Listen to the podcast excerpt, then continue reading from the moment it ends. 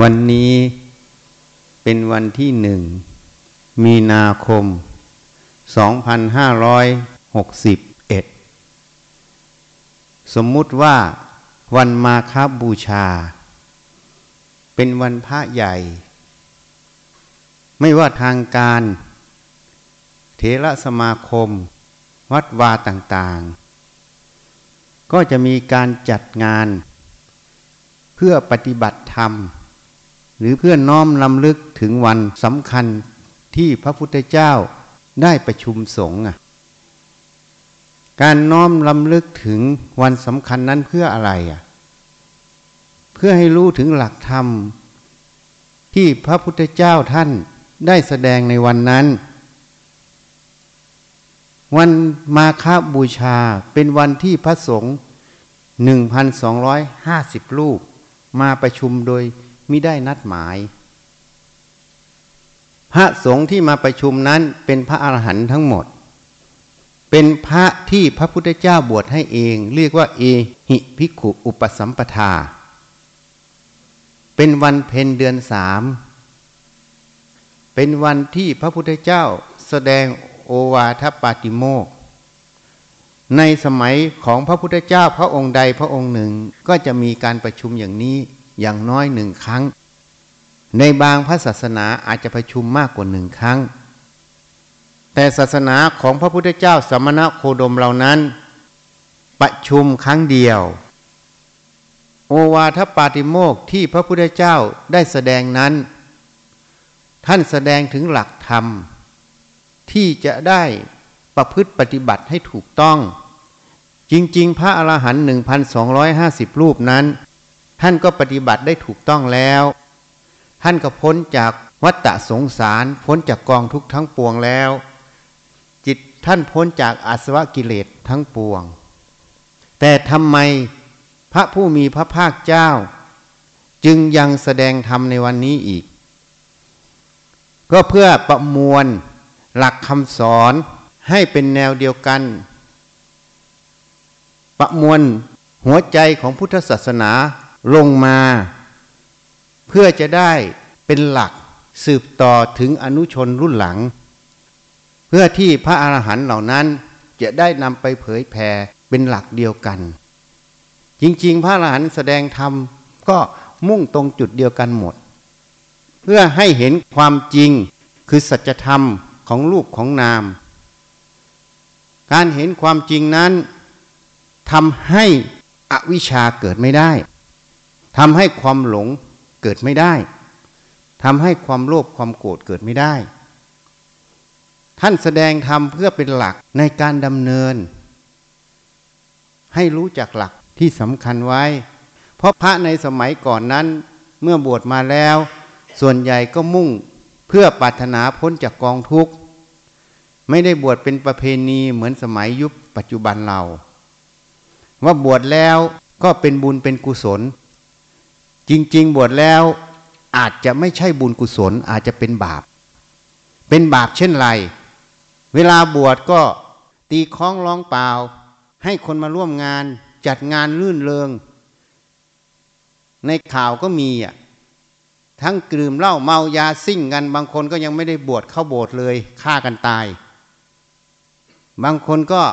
ไม่เกิดเหตุการณ์นั้นก็กินเหล้าเมายา ทำจัดงงจัดงานเสียเงินเสียทองเยอะแยะหมด บวชไปแล้วอยู่ไม่ถึงเจ็ดวันก็ศึก อยู่ไม่ได้ เพราะนั้นการบวชอย่างนี้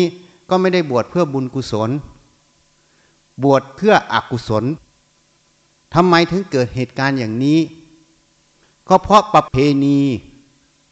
ความเข้าใจ ความยึดถือของคนในสังคมนั้นเป็นแบบนั้นบวชลูกบวกหลาน ก็ต้องตีคล้องร้องเปล่า บอกมาร่วมงานนะ ลูกฉันจะบวชเจ็ดวันแล้วสึก นี่ความหมาย ไม่ใช่บอกความดีนะ บอกว่าบวชแล้วเจ็ดวันจะสึก หรือบวชแล้วยังท่องน้ำโมไม่จบเลยก็สึกแล้ว นี่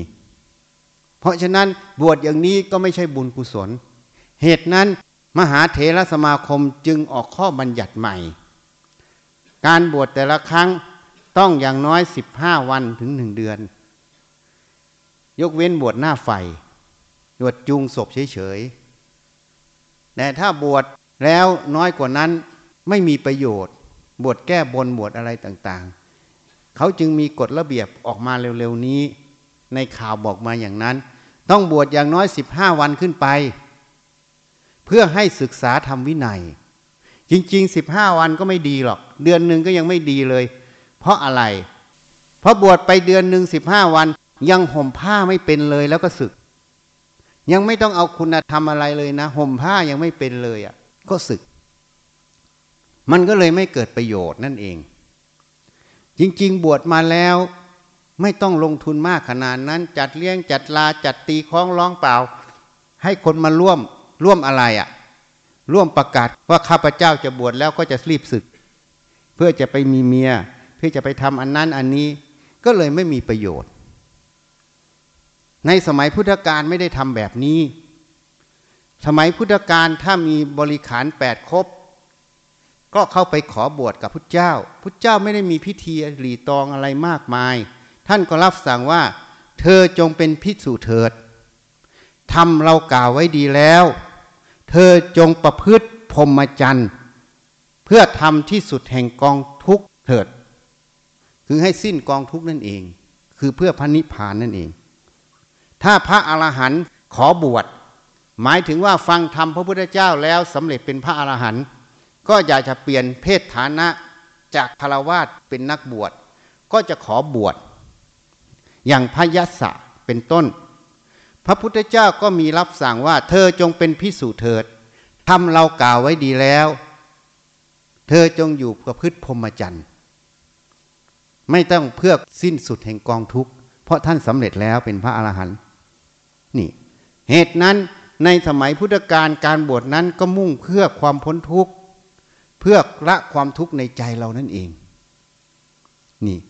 แต่สมัยนี้บวชก็เลยว่าเป็นประเพณีแล้วก็บวชว่าได้บุญ แต่ไม่รู้ว่าได้บุญจริงหรือได้บาป เพราะบวชตามประเพณี บวชก็ต้องหมดเงินเป็นหมื่นเป็นแสนขึ้นไป คนไม่มีเงินก็เลยบวชไม่ได้ บวชแล้วก็ไม่ได้อะไร บางทีก็เข้าไปเสพยาบ้าในวัดอีกเลยวุ่นวายวัดอีกอะ่ะจ้าอาวาสก็เดือดร้อนอีก ก็เลยว่าไม่รู้ได้บุญหรือได้บาป นี่ เพราะฉะนั้นประเพณีบางอย่าง ต้องพิจารณาด้วยเหตุผล อะไรเป็นประโยชน์แท้ให้ทรงไว้ อะไรที่มันไม่ใช่ประโยชน์ มันเป็นความเชื่อถือ มันเป็นความคิดความเรียนรู้กันในสังคมนั้น แต่มันไม่ใช่เป็นประโยชน์แท้มันเป็นโทษ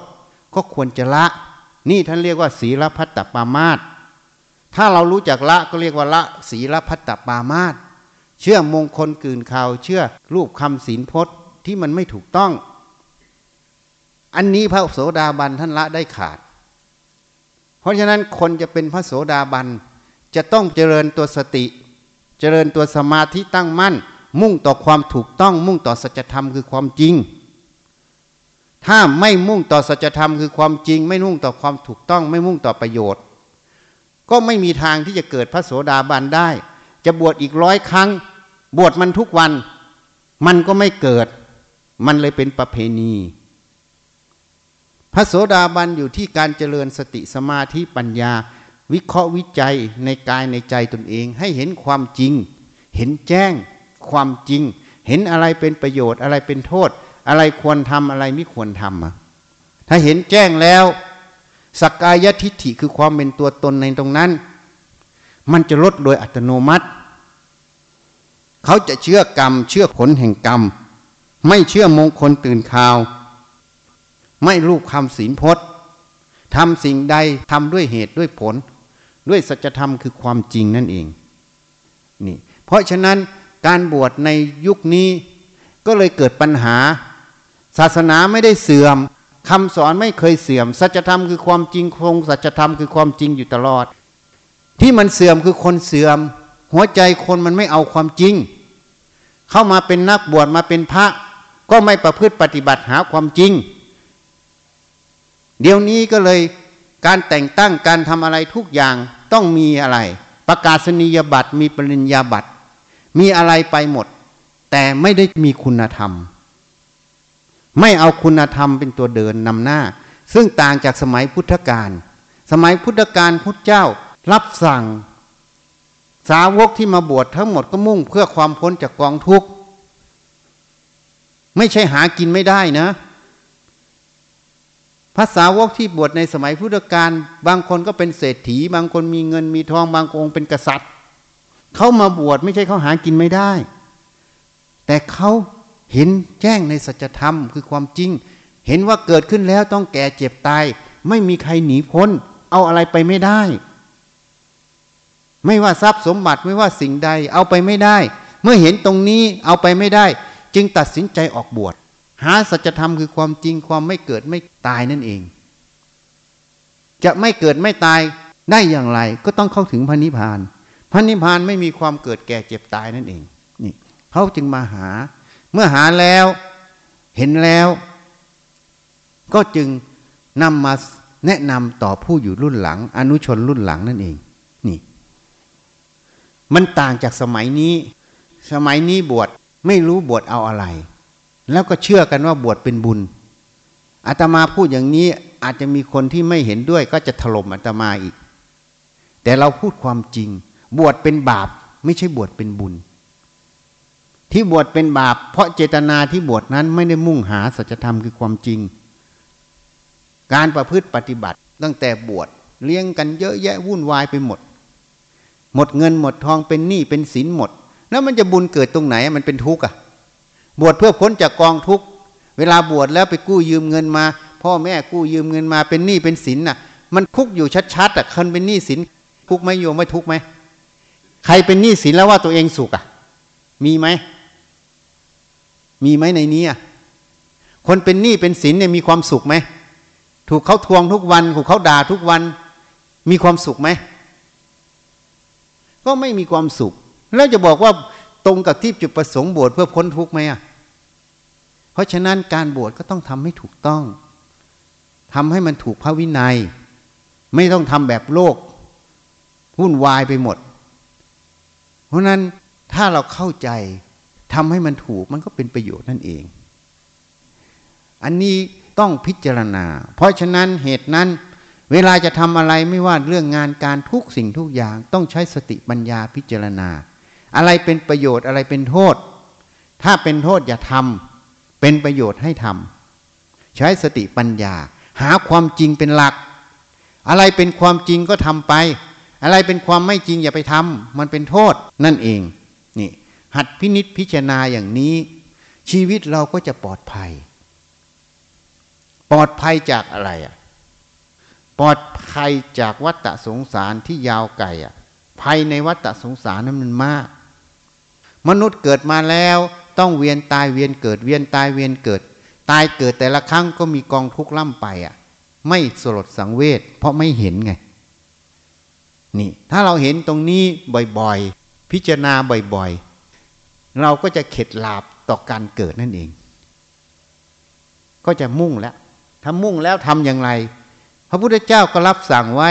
สัพพะปาปัสสะอักลนัง การไม่ทำบาปทั้งปวง กุศลสูปสัมปทาการทำกุศลให้ถึงพร้อมสจิตตปริโยสัปนัง การทำจิตให้ขาวรอบปาศยากโลภกดหลง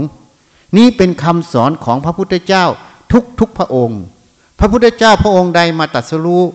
ไม่ว่าในอดีตการ และในปัจจุบันการ และอนาคตการ พระพุทธเจ้าทุกพระองค์ก็จะแสดงธรรมอันเดียวกัน เหมือนกันหมด ทำไมถึงแสดงธรรมอันเดียวกันเหมือนกันหมด เพราะสัจธรรมคือความจริง มันเป็นสิ่งเดียวกัน มันไม่ได้เป็นสอง ไม่ใช่เป็นของพระพุทธเจ้าพระองค์นั้น ของพระพุทธเจ้าองค์นี้ นี่ให้เข้าใจให้ถูกต้อง สัจธรรมมันเป็นหนึ่งเดียว พระพุทธเจ้าองค์ใดมาตัดสรู้ก็จะแสดงอันเดียวกัน เพราะเข้าถึงสัจธรรมอันเดียวกัน เห็นอันเดียวกันเห็นเหมือนกัน แสดงธรรมก็แสดงเรื่องเดียวกัน ตรงกันหมด พระสาวกของพระผู้มีพระภาคเจ้า พระองค์ใดพระองค์หนึ่ง เมื่อมาปฏิบัติธรรมถึงซึ่งสิ้นจากกองทุกข์ทั้งปวงถึงพระนิพพาน ก็จะแสดงธรรมอันเดียวกันหมด เพราะสัจธรรมมันเป็นอันเดียวกัน ไม่มีต่างกันเหตุนั้นธรรมมันเป็นเรื่องเดียวกันหมด มันเป็นสิ่งเดียวกัน ถ้าผู้ใดถึงธรรมก็ต้องพูดเรื่องเดียวกัน พูดสิ่งเดียวกัน ถ้าพูดต่างกันมันไม่ใช่แล้วอะ มันไม่ใช่สัจธรรมคือความจริง มันมีทิฏฐิคือความเห็นแอบแฝงเข้าไป เหตุนั้นในยุคนี้ดูให้ดี มันวุ่นวาย เราจึงบอกยุคนี้เป็นยุค marketing การตลาด ดูให้ดี แม้แต่วงการต่าง ๆ marketing หมด ต้องพิจารณาให้รอบคอบให้ถ่องแท้ ถ้าพิจารณาถ่องแท้เข้าใจหลักสัจธรรมจริง มันจะไม่มีธรรมะนั้นเป็นของใคร ของอาจารย์องค์นั้นของอาจารย์องค์นี้ธรรมนี้ต้องเอาธรรมพุทธพจน์ พุทธเจ้า สาวกไม่ให้พูดไม่เอามันไม่ถูก คนที่พูดอย่างนี้ก็บอกได้ทันทีอะว่าคนนี้ไม่ถึงสัจธรรมคือความจริง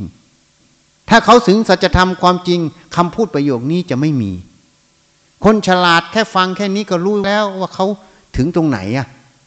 แต่คนโง่ก็เห่อเหิมกันไป ยกตัวอย่างให้ฟัง อย่างเราไปถามนกแก้ว แก้วจ๋าแก้วจ๋ากินข้าวกับอะไร นกแก้วมันตอบเราว่าไง มันตอบว่าแก้วจ๋าแก้วจ๋ากินข้าวกับอะไรคำตอบตรงนี้คืออะไรโยมรู้ไหมโยมอ่านนกแก้วออกไหม ถ้าอ่านนกแก้วออกก็จะรู้ทันที นกแก้วนี้ไม่รู้ภาษาคนจริงไหม ถ้ามันรู้ภาษาคนมันก็จะบอก เนี่ย ฉันกำลังกินกล้วยอยู่ตาไม่ดูเหรอ จริงไหมอะ มันตอบเราว่าแก้วจ๋าแก้วจ๋ากินข้าวกับอะไร แสดงว่ามันตอบเราว่า มันไม่รู้ภาษาคน จริงไหมอะ เราอ่านออกไหมอะ ถ้าเราอ่านนกแก้วออก เราก็อ่านข้างนอกออก เพราะนั้นคำสอนก็เหมือนกัน ของปลอมก็เยอะ เหตุนั้นหลวงปู่มั่นบอกพระสัทธรรมเมื่อเข้าไปอยู่ในหัวใจของปุถุชน ก็เรียกว่าพระสัทธรรมปฏิรูป เป็นของปลอมอะพระสัทธรรมเมื่อไปอยู่ในใจของพระอริยเจ้า ก็เป็นพระสัทธรรมแท้ ถ้าปุถุชนแม้แต่จะอ้างพระไตรปิฎกอ้างแบกมากี่เล่มกี่เล่ม ก็เป็นสัตธรรมปฏิรูปหมด ถ้าพูดตามนี่หลวงปู่มั่นพูดนะ เพราะอะไร เพราะเขาไม่ถึงสัจธรรม เขาถึงแต่ภาษาไง ภาษาที่พระพุทธเจ้าตัดไว้ เนี่ย สัจธรรมคือความจริงพุทธเจ้าพูดถึงสัจธรรมคือความจริง พูดถึงสิ่งที่เป็นเดียวกันหมด ถ้าเขาเข้าถึงตรงสัจธรรมตรงนั้น เขาจะรู้ทันทีว่าธรรมนั้นน่ะ ไม่ใช่ของสาวกหรือของศาสดา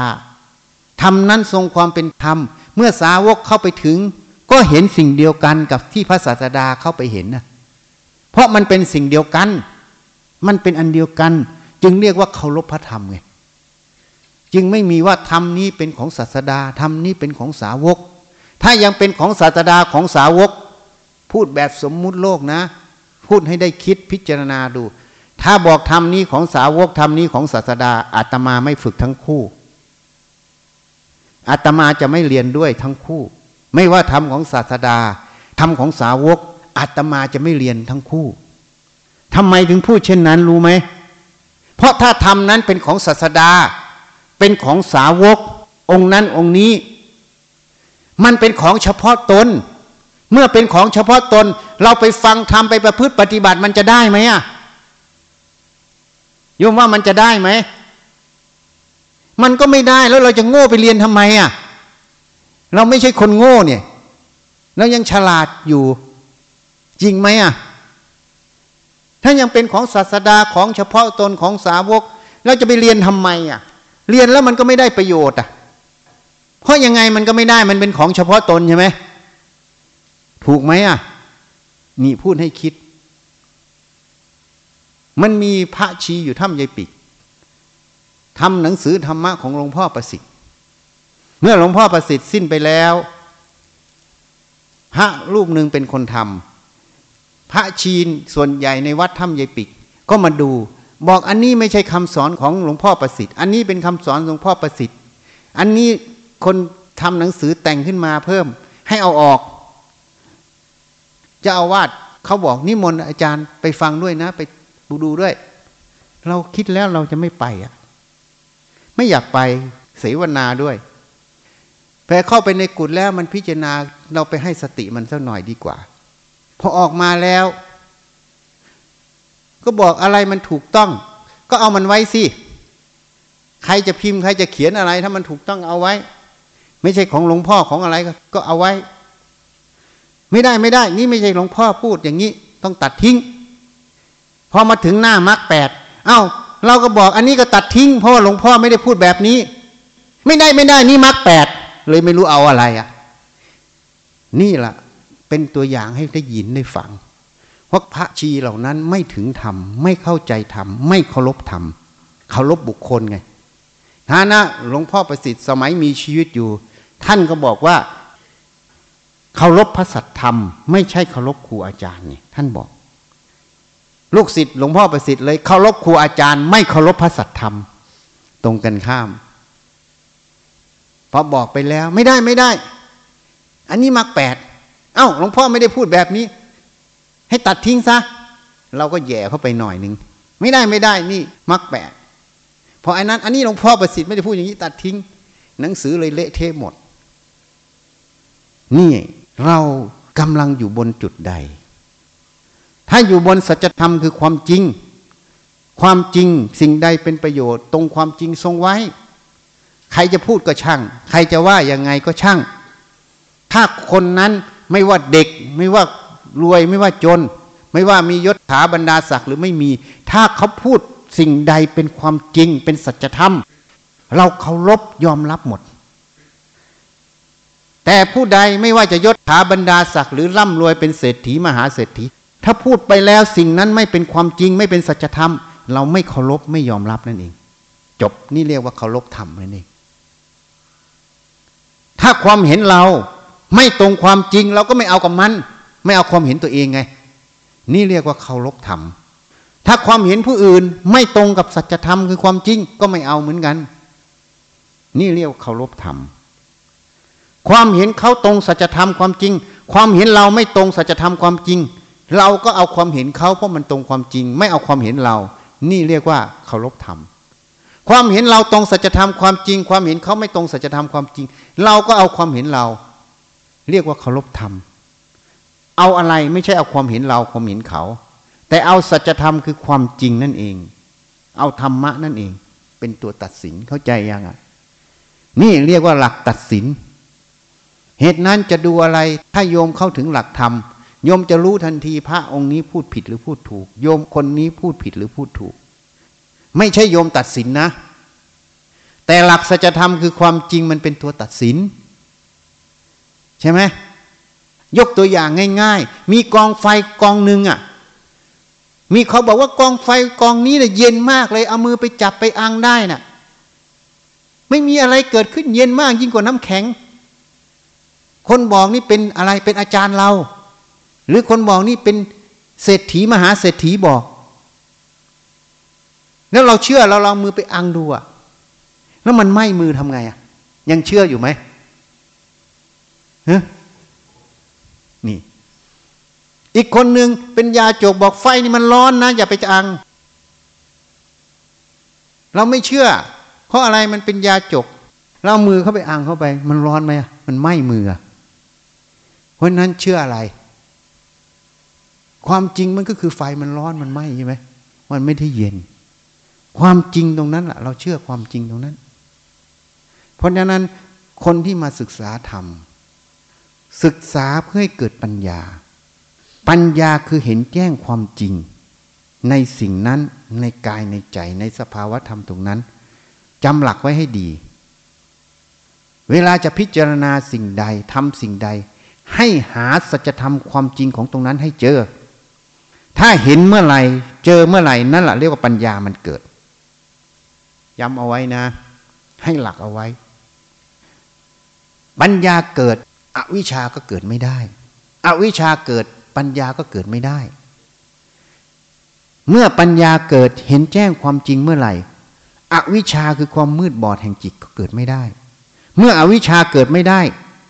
ความหลงก็เกิดไม่ได้ เมื่อเราไม่เห็นแจ้งความจริง หัวจดเท้าเป็นธาตุ เราก็หลงไปตามความรู้ของเราว่าหัวจดเท้าเป็นของกูตัวกูใช่ไหมพอมีอะไรมากระทบเป็นยังไงอย่างชีอะพอกระทบก็หน้ากระบูดเบี้ยวใช่ไหมบางทีก็โกรธใช่ไหมเหมือนชีบางคนน่ะพอมันถามเราเราไม่ตอบมัน มันโกรธแล้วมันจะมาตบเราอะ นี่ มันคืออะไรอะ มันคือความหลงนั่นเองหลงอะไร หลงความรู้ความเห็นหัวจดเท้าเป็นตัวมัน หลงเพราะอะไร เพราะมันไม่เจริญสติสมาธิปัญญา หัดพินิจพิจารณาหัวจดเท้าความจริงมันคืออะไร ถ้ามันเห็นเป็นธาตุความจริงเป็นธาตุเมื่อเห็นเป็นธาตุเมื่อไหร่มันจะเป็นของเราเป็นตัวเราไหมไม่ใช่ ไม่ใช่แล้วความหลงเป็นตัวตนจะมีไหมไม่มี ไม่มีความหลงจะมีความพอใจ ไม่พอใจไหมพอถามเราไม่ตอบไม่ได้ ตามความคิดความเห็นตัวเองก็ขัดเคืองเห็นไหมพอได้ตามความคิดความเห็นตัวเองก็พอใจใช่ไหมนะ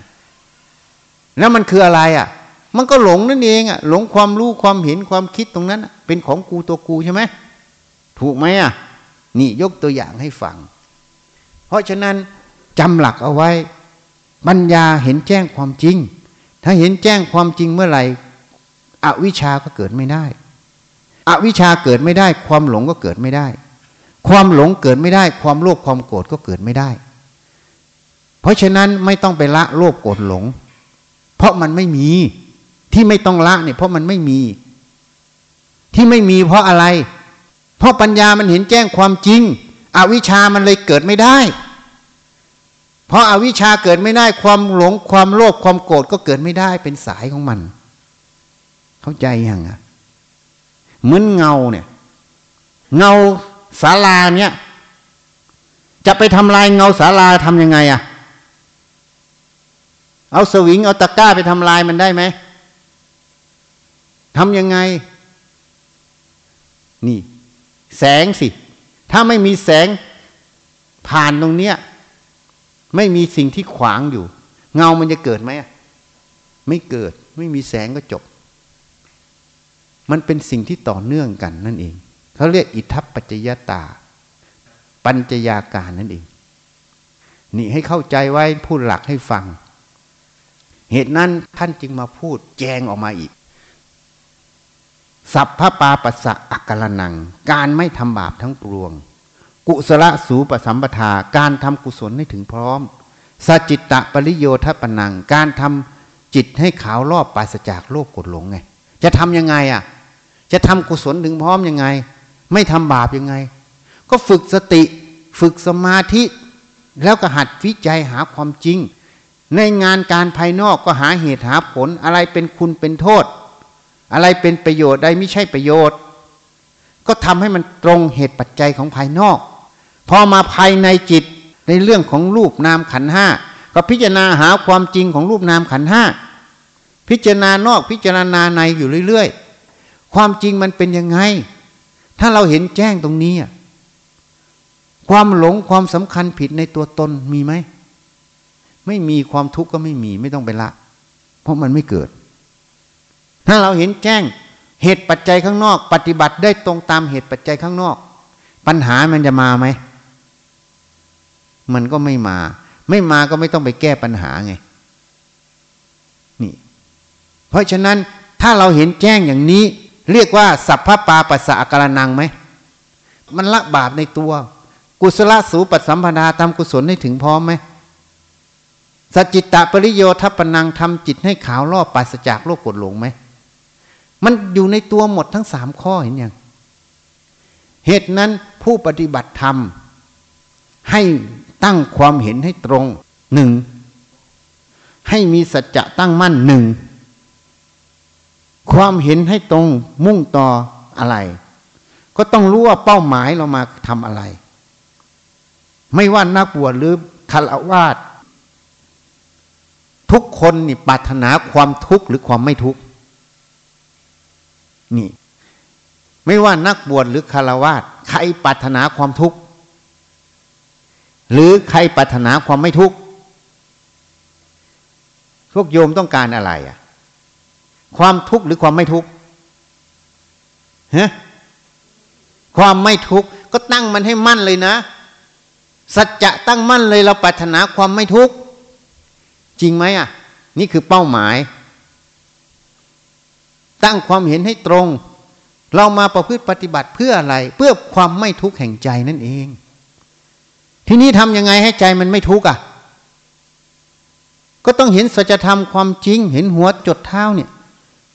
รูปนามขันห้าตามความเป็นจริง ถ้าเรื่องงานภายนอกก็เห็นเหตุปัจจัยภายนอกตามความเป็นจริง ที่นี้อะไรเป็นอุปกรณ์เป็นเครื่องมืออย่าให้เห็นน่ะ ก็ตัวสติกับสมาธินั่นเอง เหตุนั้นต้องฝึกสติสมาธิให้มาก แล้วนำสติสมาธินั้นน่ะ มาหัดวิจัย มาหัดพินิจพิจารณา ไม่ว่างานภายนอก ไม่ว่างานภายในจิต ให้พิจารณานอกพิจารณาในหาความจริงอยู่อย่างนั้นบ่อยๆพินิจพิจารณาบ่อยๆ แล้วพิจารณาเพื่ออะไร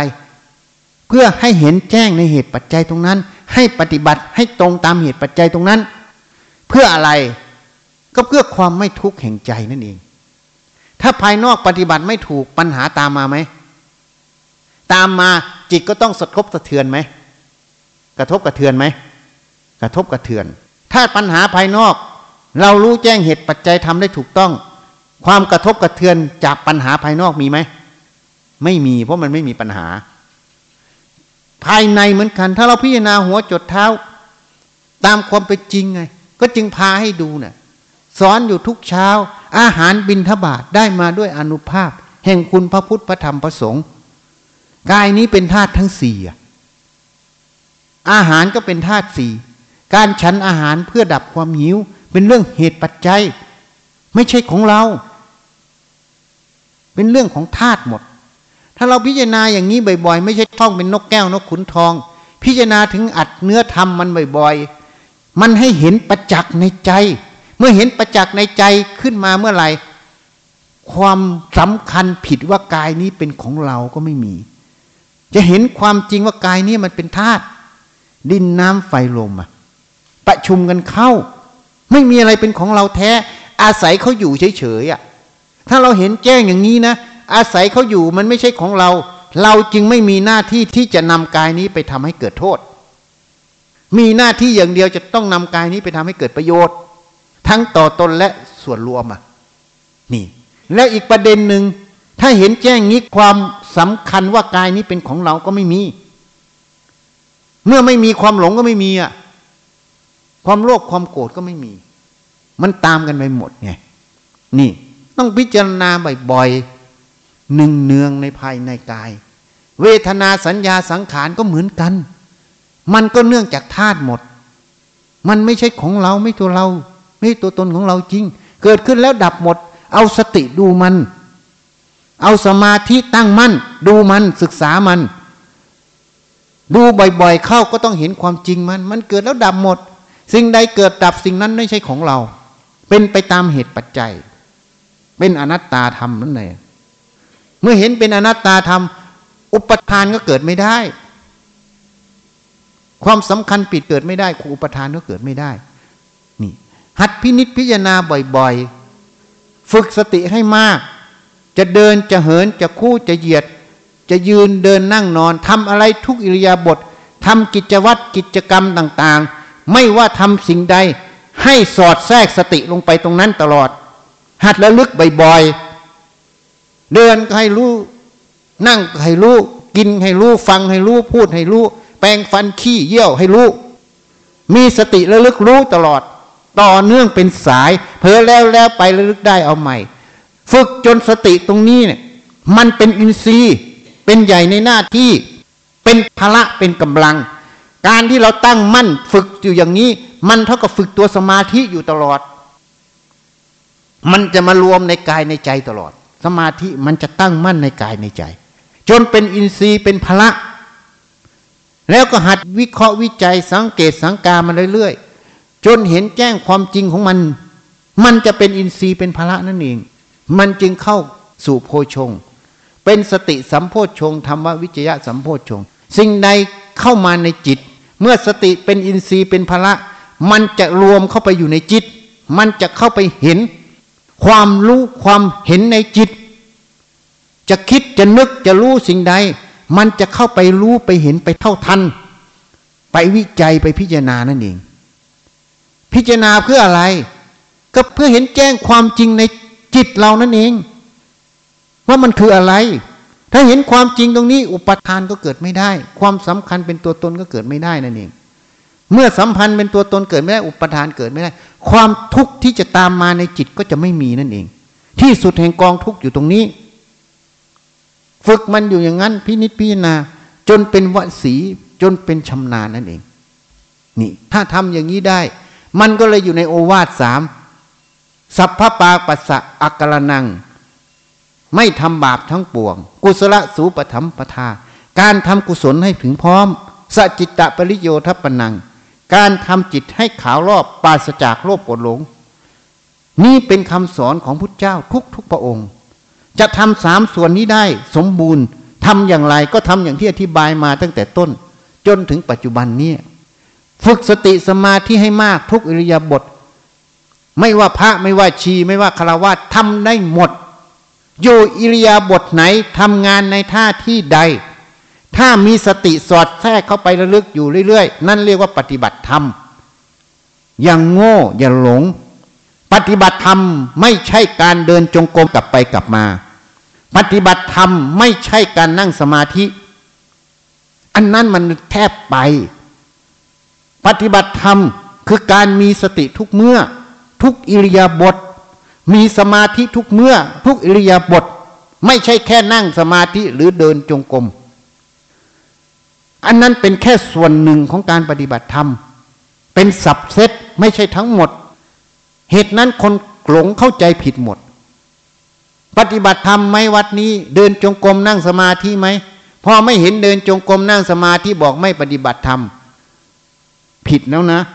เขาเดินไปทำงานเขาก็มีสติระลึกรู้อยู่ทุกก้าวไป นั่นแหละเดินจงกรมรู้ไหมเห็นไหม แต่เขาไม่ทำอวด เขาไม่โอ้อวด เดินกลับไปกลับมาโอ้อวด เขาว่าฉันเป็นนักปฏิบัติ แต่คนปฏิบัติแท้เขาไม่อยากให้ใครรู้ เดินไปปั๊บเขาก็จงกรมอยู่ในตัวนี่ไม่มีอะไรทำเขาก็ดูลมเข้าลมออก สติไม่เคยห่างกายไม่เคยห่างจิต หัดพินิจพิจารณาอยู่ในกายในจิตตลอด ไม่ว่าอยู่ใน อิริยาบถใด ไม่ว่าอยู่ในงานการใด ไม่เคยห่าง แล้วจะว่าเขาไม่ปฏิบัติธรรมได้อย่างไร เพราะอะไร เพราะเราไปหลง หลงอะไร หลงกิริยาอาการบางกิริยาบางอาการ นี่เรียกว่าหลงสมมุตินั่นเอง ทุกอิริยาบถถ้ามีสติสมาธิเข้าไปอยู่ในนั้นนั่นแหละปฏิบัติธรรมฝึกจนมันเป็นอินทรีย์เป็นพละครูบาอาจารย์บางท่านก็จะเรียกว่า เป็นมหาสติมหาปัญญา สติปัญญาอัตโนมัติ แต่ถ้าพูดตามภาษาที่พระเจ้าบัญญัติ สติเป็นอินทรีย์เป็นพละ มันจึงเข้าไปในจิตเป็นโพชงนั่นเอง สติสัมโพชฌงธรรมวิจารสัมโพชฌงสติสัมโพชฌงคือยกทำขึ้นวิจัย ธรรมวิจารสัมโพชฌงวิจัยทำตรงนั้น มันจึงเห็น สิ่งใดเป็นความจริงไม่ใช่ความจริง เมื่อเห็นสิ่งใดเป็นความจริงไม่ใช่ความจริง มันจึงเข้าสู่คำว่าสัมมาทิฏฐินั่นเอง เห็นชอบตรงตามความเป็นจริง เมื่อจิตนั้นเห็นชอบตรงตามความเป็นจริง เวลาคิดออกไปจึงเป็นสัมมาสังกัปปะดำริชอบมันเอง ความเพียรในจุดนั้น ก็เรียกว่าสัมมาวยมะเพียรชอบ สติที่ระลึกอยู่ในวงงานตรงนั้น ก็เป็นสัมมาสติ ความตั้งมั่นในงานตรงนั้นเป็นสัมมาสมาธิ เมื่อพูดออกไปก็เป็นสัมมาวาจา เมื่อทำไปทางกายก็เป็นสัมมากรรมันตะ สัมมาอาชีวะนั่นเอง นี่มันหมุนรอบอยู่ตลอด จนกว่าจิตนั้นจะขาวรอบหมด บาดสจากโลกกดหลงนั่นเอง เหตุนั้นผู้ใดปรารถนาความไม่ทุกข์ต้องตั้งไว้ในใจให้มั่นคง เราเกิดมาเพื่อความทุกข์หรือความไม่ทุกข์ ถ้ามุ่งต่อความไม่ทุกข์ให้ฝึกสติสมาธิให้มาก ทุกอิเลียบท ตั้งแต่ตื่นนอนถึงลงนอน ให้มันเป็นวสีคือชำนาญ จนเป็นอัตโนมัติ เป็นอินทรีย์เป็นพละนั่นเอง มันจึงจะเข้าไปทันในจิต มันจึงจะเข้าไปวิจัยในจิต ไปพิจารณาในจิตนั่นเอง ถ้าเห็นอย่างนี้แล้ว ความพ้นทุกข์อยู่แค่เอื้อม ไม่ห่างไกลและไม่เนินช้า นี่ เหตุนั้นวันนี้ก็มาแนะนำให้พินิจพิจารณาบ่อยๆ แล้วอย่าฝืน ถ้ารู้สิ่งใดมันเป็นความจริงให้ยอมรับ สิ่งใดมันไม่เป็นความจริงมันเป็นโลกกดหลง อย่าฝืนให้ละ อย่าตามมันนั่นเองคำว่าละคืออย่าตามมัน แล้วต้องถามว่าเราปรารถนาความทุกข์หรือความไม่ทุกข์ แล้วที่มันทำไปมันทุกข์หรือมันไม่ทุกข์ถ้ามันทุกข์แสดงว่าไม่ใช่ใช่ไหมละเหตุมันซะ แค่นี้ง่าย ๆ ไม่ยาก อยู่ที่คนนั้นเพียรเอาหรือไม่เอา รักตนหรือไม่รักตน ไม่ยาก จึงตรงพุทธพจน์พุทธเจ้าตัดไว้ วิริเยนะทุกขมะเจติ จะล่วงทุกได้เพราะความเพียรถ้าเข้าใจอย่างนี้แล้ว ประโยคที่สองก็จะตามมา วิริเยนะทุกขมะเจติจะล่วงทุกได้เพราะความเพียรถ้าไม่เข้าใจอย่างนี้ไม่ทำอย่างนี้คำว่าวิริเยนะทุกขมาเจติ จะไม่เคยเกิดขึ้นเลยนะ เข้าใจยัง คนชอบไปอ้างพุทธพจน์บทนี้ พ้นทุกข์เพราะความเพียรเพียรทำเพียรนั่นเพียรนนี่ เพียรไปลักขโมย จะได้มีเงินได้พ้นทุกข์ไม่ใช่นะ ไม่ใช่ ต้องตั้งให้ถูกอย่างนี้ก่อน เมื่อตั้งถูกทำไปเรื่อยๆ นี่เรียกว่าความเพียรมันเกิด ความเพียรเกิดตัวนี้ไปสู่ความพ้นทุกข์นั่นเองนะนี่จึงเรียกว่าวิริเยนะทุกขมาเจติ จะล่วงทุกข์ได้เพราะความเพียรนนั่นเองวันนี้ก็แนะนำพอสังเกต ไปคบคิดพิจารณาดู ไปวิจัยดู ถ้าปรารถนาความไม่ทุกข์ให้ตั้งไว้ในใจให้มั่นคง แล้วสังเกตสังกาฝึกสติสมาธิให้มาก ฝึกทุกอิริยาบถตั้งแต่ตื่นนอนถึงลงนอนคารวาสโยมทั้งหลายจะมาบอกฉันไม่มีเวลา อย่าโกหกตัวเองโกหกผู้อื่นนะ อย่ามาโกหกพระนะมันจะบาป อย่าโกหกตัวเอง ตัวเองยังโกหกตัวเองได้ แล้วตัวเองจะมีคุณค่าอะไรให้คนอื่นเขาเชื่อถือ เวลาถ้าไม่มีก็จะหายใจนะไม่มีอย่างเดียวนะ ถ้าโยมบอกไม่มีเวลาปฏิบัติธรรมนะนู่นน่ะ ฉันแนะนำให้ใต้ต้นมะม่วง ที่บ้านหรือที่ไหนก็ได้ เชือกแบบผูกขึ้นไป คอ นั่นแหละไม่มีเวลาแน่ ถ้ายังหายใจเข้าออกอยู่ ยังมีเวลาปฏิบัติธรรมนะ เพราะทุกอิริยาบถให้สอดแทรกสติลงไป นั่นแหละปฏิบัติธรรมเข้าใจไหมล่ะพูดให้ฟังเนี่ย ยกตัวอย่างให้เป็นข้อคิดแต่อย่าไปผูกจริงนะ ผูกจริง เดี๋ยวมันไปลงนรกฮะเข้าใจไหมล่ะให้เป็นคติเตือนใจเฉยๆเพราะฉะนั้นทุกอิริยาบถคารวะปฏิบัติทำได้ ปฏิบัติทำได้ทุกอิริยาบถเหตุนั้นสมัยพุทธกาลจึงพยากรณ์พระโสดาสกิทานาคาหลัน ที่เป็นคารวะเยอะแยะไปหมดทำไมพุทธเจ้าถึงพยากรณ์ได้ เขาต้องมีทางเดิน เขาเดินยังไงก็เดินอย่างที่แนะนำให้นี่แหละ เข้าใจยังทีเนี้ยเพราะนั้นปฏิบัติได้ทุกคนทุกเวลาทุกสถานที่ เข้าใจไหมอะปฏิบัติได้ทุกคน ทุกเวลาทุกสถานที่ ตั้งแต่ตื่นนอนถึงลงนอน ที่ปฏิบัติไม่ได้นะ่ะ ไม่ใช่มันปฏิบัติไม่ได้ มันไม่ปฏิบัติ มันไม่เอา เข้าใจยัง ถ้าคนเอาแล้วง่าย นะ ก็ขอยุติแต่เพียงเท่านี้ยะถาวาลิวะหาปุราปริปุเรนติสาครังเอวเมวะอิโตทินังเปตานังอุปกัปปติอิจฉิตังปัตถิตังตุมหัง ขิปปะเมวะ สะมิชฌะตุสัพเพปูเรนตุสังกัปปา จันโท ปัณณะระโสยะถา มะณิโชติระโสยะถาสัพพีติโยวิวัชชันตุสัพพะโรโควินัสสะตุมาเต ภะวัตวันตะราโยสุขีทีฆายุโก ภะวะ อะภิวาทะนะสีลิสสะ นิจจังวุฑฒาปะจายิโนจัตตารโอธรรมาวัฏันติ อายุวันโนสุขัง พลังพวัตุสัพพมังคลังรักขันตุสัพพเทวตา สัพพพุทธานุภาเวนะสัพพปัจเจกพุทธานุภาเวนะสัพพธรรมานุภาเวนะสัพพสังฆานุภาเวนัสทาโสทีพระวันตุเต